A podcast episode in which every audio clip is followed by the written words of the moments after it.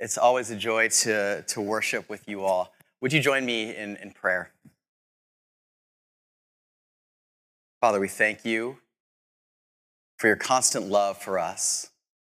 We thank you that you speak to us through your word, and we ask this morning that you would open up our hearts to receive what you have for us in, in your word as we engage it together. In Jesus' name, amen.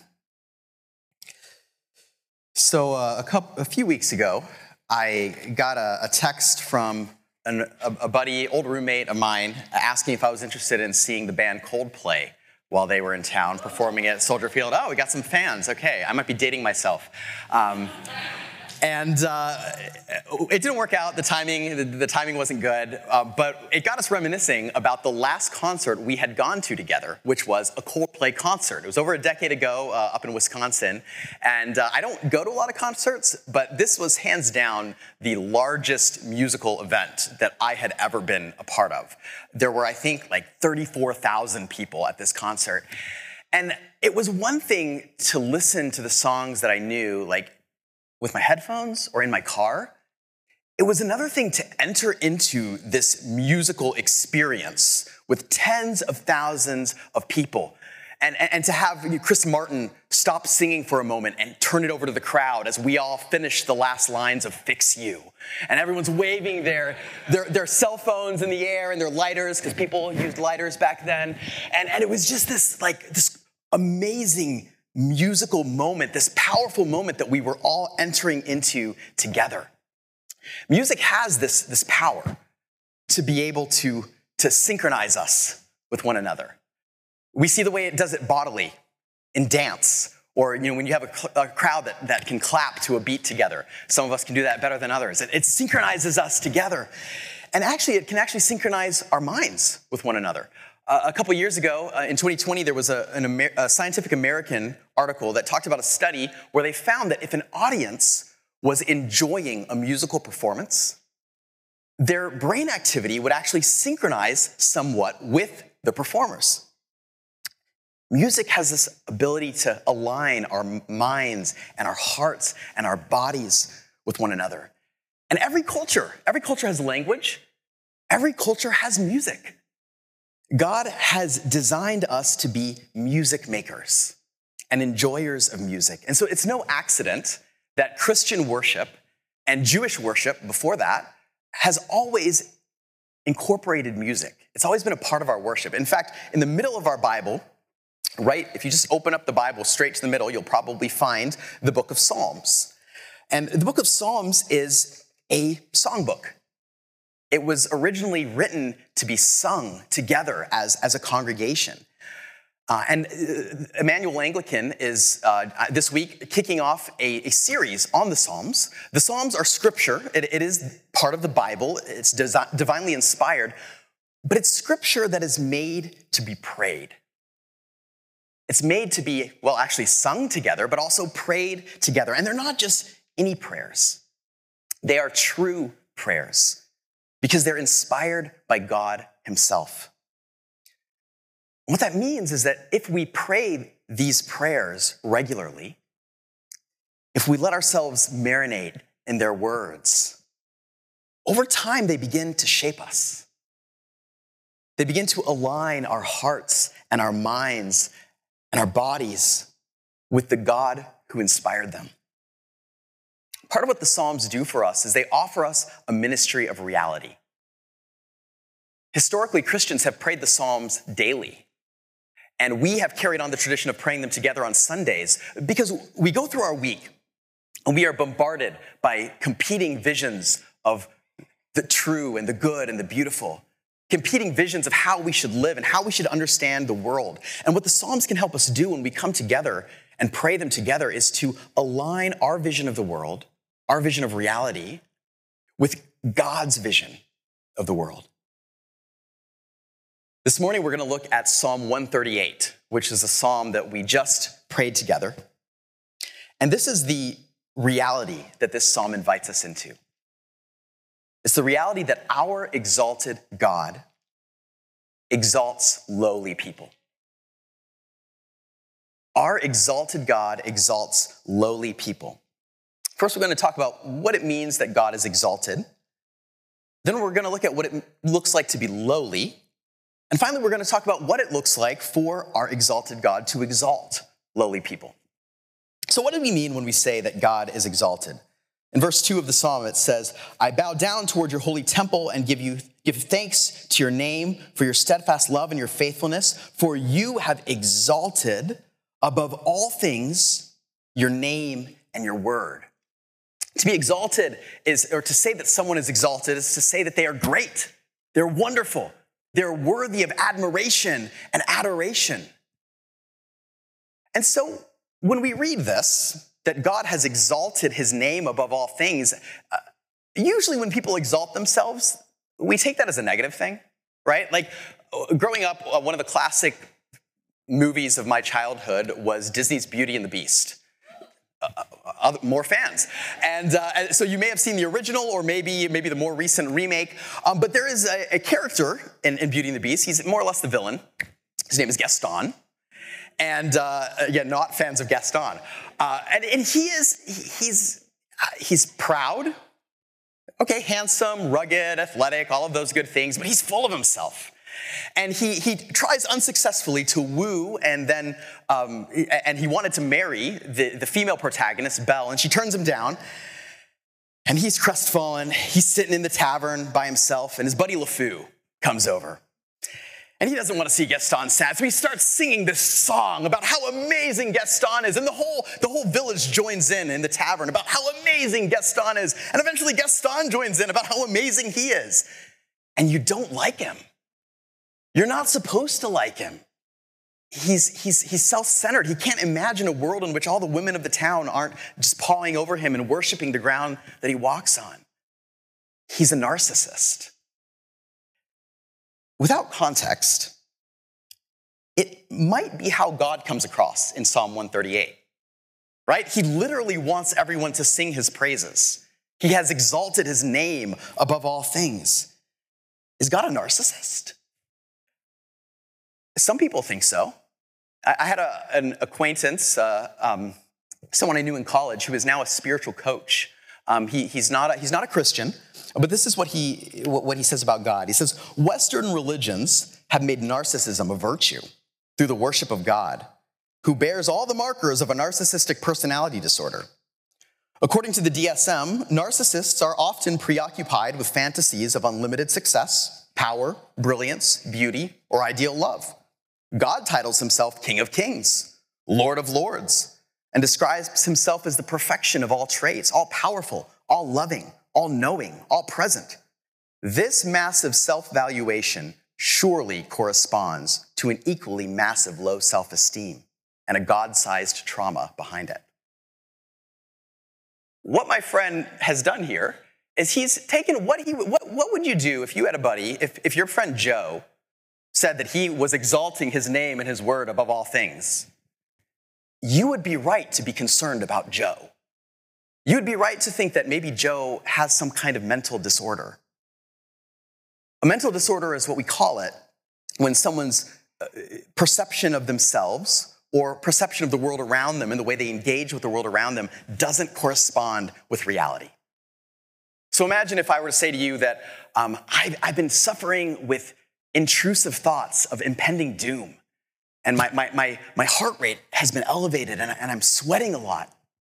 You, you might think, okay, you, you might be concerned for me reasonably that I might be suffering from some kind of anxiety disorder. Unless I was being chased by a bear. Because if I'm being chased by a bear, then the, the, the feelings of impending doom are absolutely rational. And my heightened mental and emotional and physical state would be aligned with the reality that my life is in danger. It's only a mental disorder if there's no bear. If the reality is that I'm safe, and yet I'm still in a heightened state. The reason my spiritual coach friend thinks God is a narcissist is that while he doesn't say that God doesn't exist, he doesn't accept that God is, in fact, in reality, all powerful, all loving, all knowing, all present. If he actually believed those things about God, it wouldn't seem narcissistic for God to say those things about himself any more than it would be narcissistic for an Olympic gold medalist to, to say that they're at the top of their sport in the world because it's just true. And I think most of us aren't concerned about whether God's a narcissist. That's, that's not our pressing concern. But I, I do think that sometimes what happens is in our minds, we accept that God is all powerful and all loving and, and all present and all these things. But sometimes it doesn't trickle down into our daily lives. And so we live our lives as if God is not, in fact, exalted. We live with the anxiety that He might not provide for us. We know He's all powerful, but, but what if He doesn't provide for me? I know He's all loving. I know that God forgives, but I feel all this shame and I feel like I, I, I can't bring that to God. And so I, I, need to posture myself as someone who's extra holy. We live as if God is Himself an impostor. Part of what the Psalms do for us is they give us this ministry of reality and they ground us in who God actually is. Among all of the spiritual powers and things that people worship, so called gods, we proclaim in the Psalms that He is the one who is worthy of worship, the one to whom we bow down, to whom we give our allegiance. Among all of the political powers, all of the kings who assert their authority and dominion over us, God is our ultimate king. We assert that together as we say the Psalms. Now, for, for people, when I say that a person is exalted, that status is based on achievement, right? Or position, or something, something that they've done, or some feature that they have. No one's slick as Gaston. No one's quick as Gaston. No one's neck is incredibly thick as Gaston, right? These are all things we say about Gaston, describing him. Not so with God. Remember, God is not Gaston, he's not a narcissist. When we say that God is exalted, his exalted status is more intrinsic than that. Notice it says that he's exalted his name above all things? What is the name of God? When God revealed his name to Moses, what did he say about himself? I am. I am that I am. He is the source and the pinnacle of all existence. He's the only one who has always existed, and everything that exists and everything that is, that is of worth or value proceeds, comes from him. He says he's exalted his word above all things. We might think about the Bible. Um, it's not exactly right to just equate God's word with the Bible. It, it, there's a little more to it than that. Our word, right, our language is the way that we affect our will on the world. And God's word is the way that he affects his will on the world. In fact, it's by his word that all things were created. And it's by his word that he continues to govern and work in the world that he created. And so when we say that God's word is exalted above all things, we're saying that he is the one who orders all things and he defines reality. That's why it's so important as we enter into the ministry of the Psalms, we want to see the world through God's eyes. We want to align our worldview with God's worldview. And then we have, it doesn't say it here in the Psalms, but it's pointing to one who is called the exalted word later in the New Testament, Jesus, who is the full revelation of God's word. He's the word of God who took on flesh, took on humanity, and he showed us what it's like to live in God's world. He showed us who God is and continues to show us who God is and how we can have a relationship with Him. And we celebrate Jesus every week. We make a big deal about Jesus because He is God's exalted word, exalted above all things. So why do we why do we celebrate this? Why do we keep saying that God is so great, God is so great, God is so great? It's not because God needs our praises to stoke his ego. Rather, by celebrating God's greatness, we, along with the psalmist, are proclaiming reality. We're joining in the reality defining work of the Psalms. And the reality that is proclaimed here is that to believe in the God of the Bible is to believe in an exalted God who is above all things and beyond anything we can comprehend. And we have to start there. Or what I say next is going to be disturbing. God is exalted and people are lowly. that feels a bit off, right? Like, isn't Christianity supposed to dignify people? It, feels almost, and, and, and Christians have been accused of this, of kind of encouraging low self esteem. That's not what we're trying to do here. In fact, we believe that people are of profound value. Remember that the Psalms offer a ministry of reality, right? Well, one of the realities that, that we see again and again in the Psalms is that any worth or value that people have, and we do have great value, but anything we're able to accomplish is subordinate to, is less than, and derivative of, comes from the value and ability of the one who created us. So, for example, God's made us creative, right? We can create beautiful music.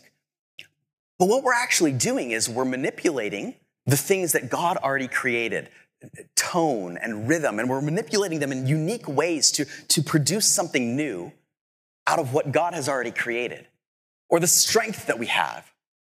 We're using the energy that comes from the systems that God has already set up in place to affect change in the world and to do good things and to do great things. Our value and our ability is, is derivative of God's value and his ability. And so to say that we're lowly is not a slur. That's not what I mean to say. What, I, what I'm saying is that in the order of the universe, we are less than God. That, that's how it should be. That is the, the order of the universe. The problem, though, is that we don't always accept the order of the universe. That's what sin is it's a disorder.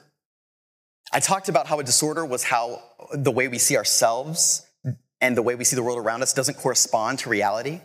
That's what sin is. Our ancestors, millennia ago, did this when they thought that they knew better how to govern their lives, that they knew better what they needed than their creator. We've had that same tendency ever since this, this temptation to be haughty or narcissistic in relation to the one who created us. And here's the problem with that why it's so dangerous. Because when we reject the reality of God as the exalted one, and the reality that we are people who depend on him, what happens is that we actually hamstring our ability to have a real relationship with him. It's a bit like this. Uh, my my uh, kiddos, uh, especially my oldest, love stories. And so we've read them, and she's listened to it since on audiobook many times, The Chronicles of Narnia. And the, the Magician's Nephew is a story, kind of a, an analogy of, of, of the creation story. And there, there are these two children who are sent to go get a fruit from a tree. And this fruit is supposed to bring healing and blessing and protection. And they come to this garden, and the garden is surrounded by a wall, and there's a gate. And there are clear instructions that one must only go through the gate. And so they go in to find this fruit of blessing. But there's an antagonist, there's a villain, a queen, who she thinks she's too good to listen to the instructions at the gate. She climbs over the wall and she goes and finds the same fruit. For these children, this fruit becomes a source of blessing, not just for them, but for the whole world. For her, it becomes a curse because she didn't relate in the right way to the garden. That's kind of what happens to us. It's like God is like a king who has opened the gates of his palace, welcomed anyone into his throne room, onto his banquet hall to feast with him, even sent his son to go find us. And when we reject our place in his created order, what we're doing is we're standing outside of the gate and demanding that he come and meet us on our own terms. We're trying to relate to God as a peer, but he's nobody's peer. Psalm 138 says, in verse 6, it says, For though the Lord is high, he regards the lowly, but the haughty he knows from afar. There's some proximity language here. He regards the lowly, he sees the haughty from afar. Have you noticed in the Gospels who Jesus spends all his time with? It's with the lowly of society. The people who are outcasts, the people who had no status. And it's not, when I say lowly, it's not that they're actually of less worth because they're not. They're creatures just like any other creature. But when we are lowly, we actually recognize where we stand. in relation to God. And people who have been stripped of, stripped of power, stripped of resources, can actually see sometimes more clearly than those who have not been stripped of those things how much they really depend on their Creator. I didn't know when I was preparing for this that it would be, um, and we'll, I think, talk about this a bit later, but Refugee Sunday. And we've got some folks from Exodus World Services who are talking um, about the work that they do. God has a special place in his heart for the sojourners, for those who are cast out of their land, for the wanderers, because they recognize that their source of, of, of, if they if they recognize if they've previously thought of their their cultural identity or the place that they came from as their source of value that's been stripped from them and they find themselves relying on the mercy of the lord i think we would do well to learn from them to welcome them, to let them teach us that we too are sojourners who rely on the Lord. God is nobody's peer, but He is a good father. He hears our prayers, He listens to our pains, He wants to have a relationship with us. Which brings us to why it's such good news that God is exalted and that we are lowly. And that's because our exalted God exalts lowly people. Some of us might struggle with the thought of a relationship with God, even the idea of God as Father. Because, uh, so today's Father's Day. Uh, congratulations to all the fathers. We're thankful for you. But for some of us, Father's Day is hard, right? For some of you, you have had fathers who have not well reflected God as a father. You may have had fathers who have abused their authority. Maybe you've had other leaders in your life who have abused their authority, whether political or social. And so the thought of a relationship with a God who has all the power might feel a little bit scary. See, what happens is people abuse power because we're not exalted, because we want to be exalted. We have unmet needs. And often when, when people are tempted to abuse power, it's because they have unmet needs that they're, that they're trying to meet through their power and their resources and so forth. Here's the difference with God God doesn't need anything from us, He's already exalted. He doesn't need his creatures to add to his glory. God is the only one who is absolutely free from the temptation to abuse his power. We can't even say that about the angels. One interpretation of, of, of, of the story of, of the devil in the Bible is that he was an angel who rejected God's authority because he wanted more. He wanted to be exalted. We can't even say that about the angels, but God is never tempted to abuse his power because he doesn't need anything from us. And what's more, he delights in giving from his abundant resources to anyone who asks. And when we recognize our lowliness, when we recognize our need for Him, what happens is we put ourselves in the perfect position to receive from Him and to be lifted up. The psalm that we read is full of examples of the way that God exalts the lowly. We're going to go through a survey real quick. Look at verse 3. On the day I called, you answered me. We might feel like we don't have a voice. We might feel helpless. But when we call to God, He answers us. He answers prayer, not like a genie, where we give Him a list of demands and He fulfills them exactly as we ask them. He answers them like a father who sees what we need and hears the deepest cries of our heart and gives us exactly what we need. He answers our prayer. Reading on in verse 3, he says, it says, My strength of soul you increased. Our exalted God gives strength. Sometimes what he does is instead of changing our circumstances, he actually changes us. He gives us the interior resources we need to make it through a crisis. Or sometimes he even uses the crisis that we're in to strengthen our souls for this future crisis that we didn't even know was coming. I think of Joseph, who was sold into slavery and imprisoned, and all the while God was preparing him to save not only the nation of Egypt, but his own family in Canaan. Our exalted God gives strength. Our exalted God protects and delivers. Look at verse 7. Though I walk through the mid, in the midst of trouble, you preserve my life. You stretch out your hand against the wrath of my enemies, and your right hand delivers me. Knowing David, the one who wrote this psalm, he was probably thinking of actual enemies who are trying to kill him. Most of us don't have that, but that's not to say that we don't have enemies.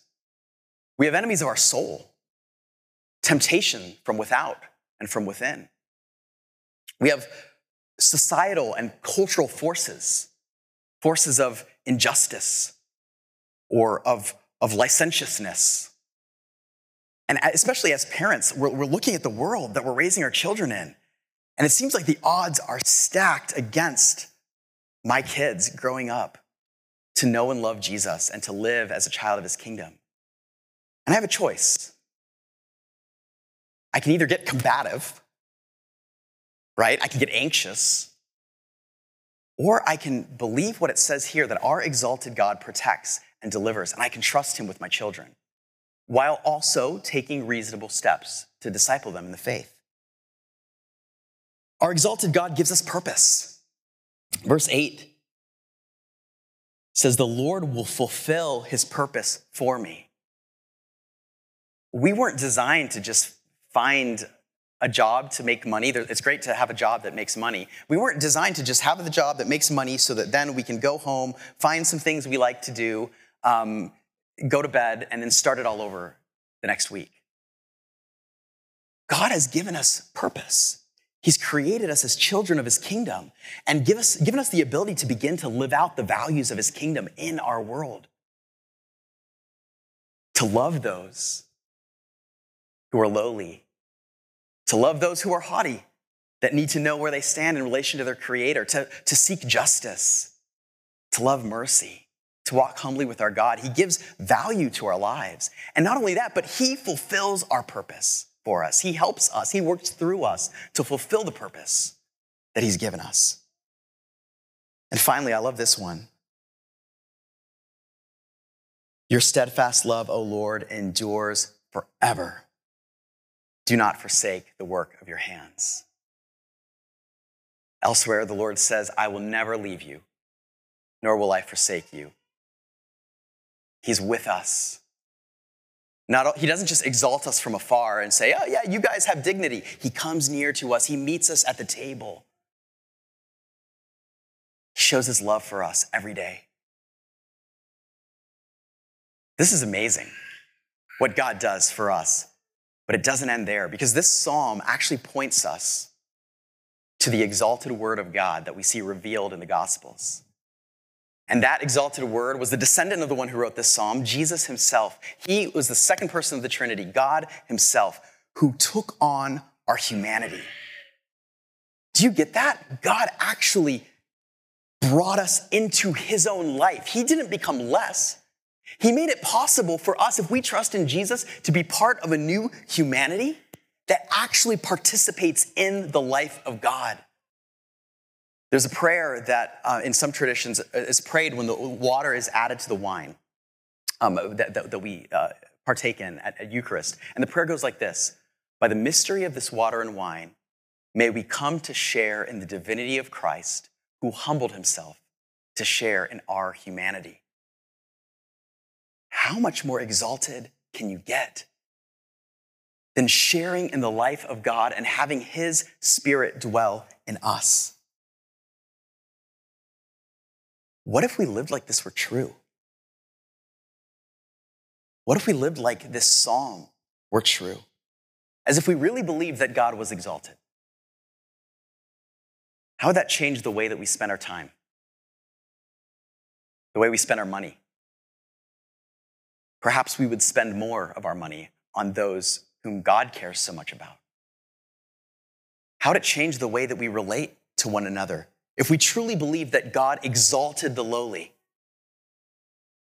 how to change our opinion of ourselves and our need to, to posture?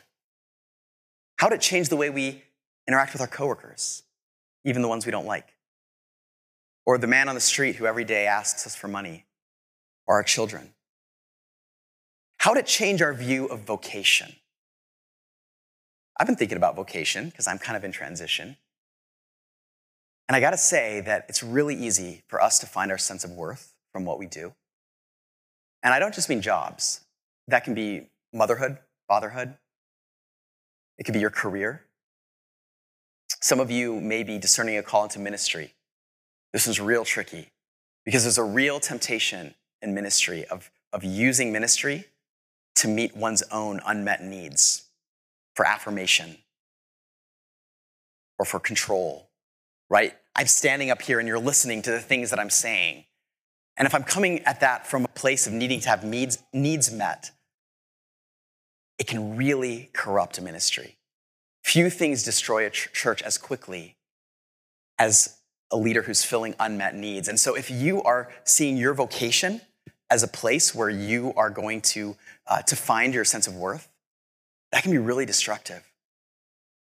But this psalm is so liberating because that doesn't have to be where we find our worth. It liberates us from perfectionism, it liberates us from clinging to status, it frees us to be creatures in the world that God made, knowing that He will lift us up, He will exalt us, that our status before Him is that of beloved son and beloved daughter. It frees us to come as lowly people with open hands before our exalted God. Would you please pray with me? Father, we thank you that you exalt us, that you are the one who gives us our sense of worth and identity. I pray for anyone here today who has been struggling with that, who has been wondering if they are enough, who's been struggling with their, their, their, their status, struggling with the work that they're doing, struggling with whether they're a good enough mother or father or leader. Lord, I pray for your ministry of reality over us this morning.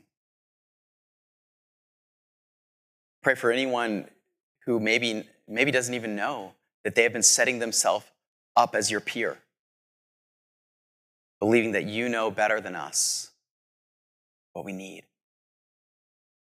Lord, we pray for your ministry of reality.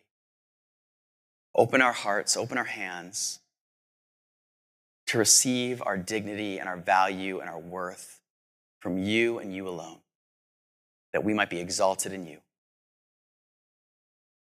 We pray this in the name of your Son, Jesus Christ, the exalted one. Amen.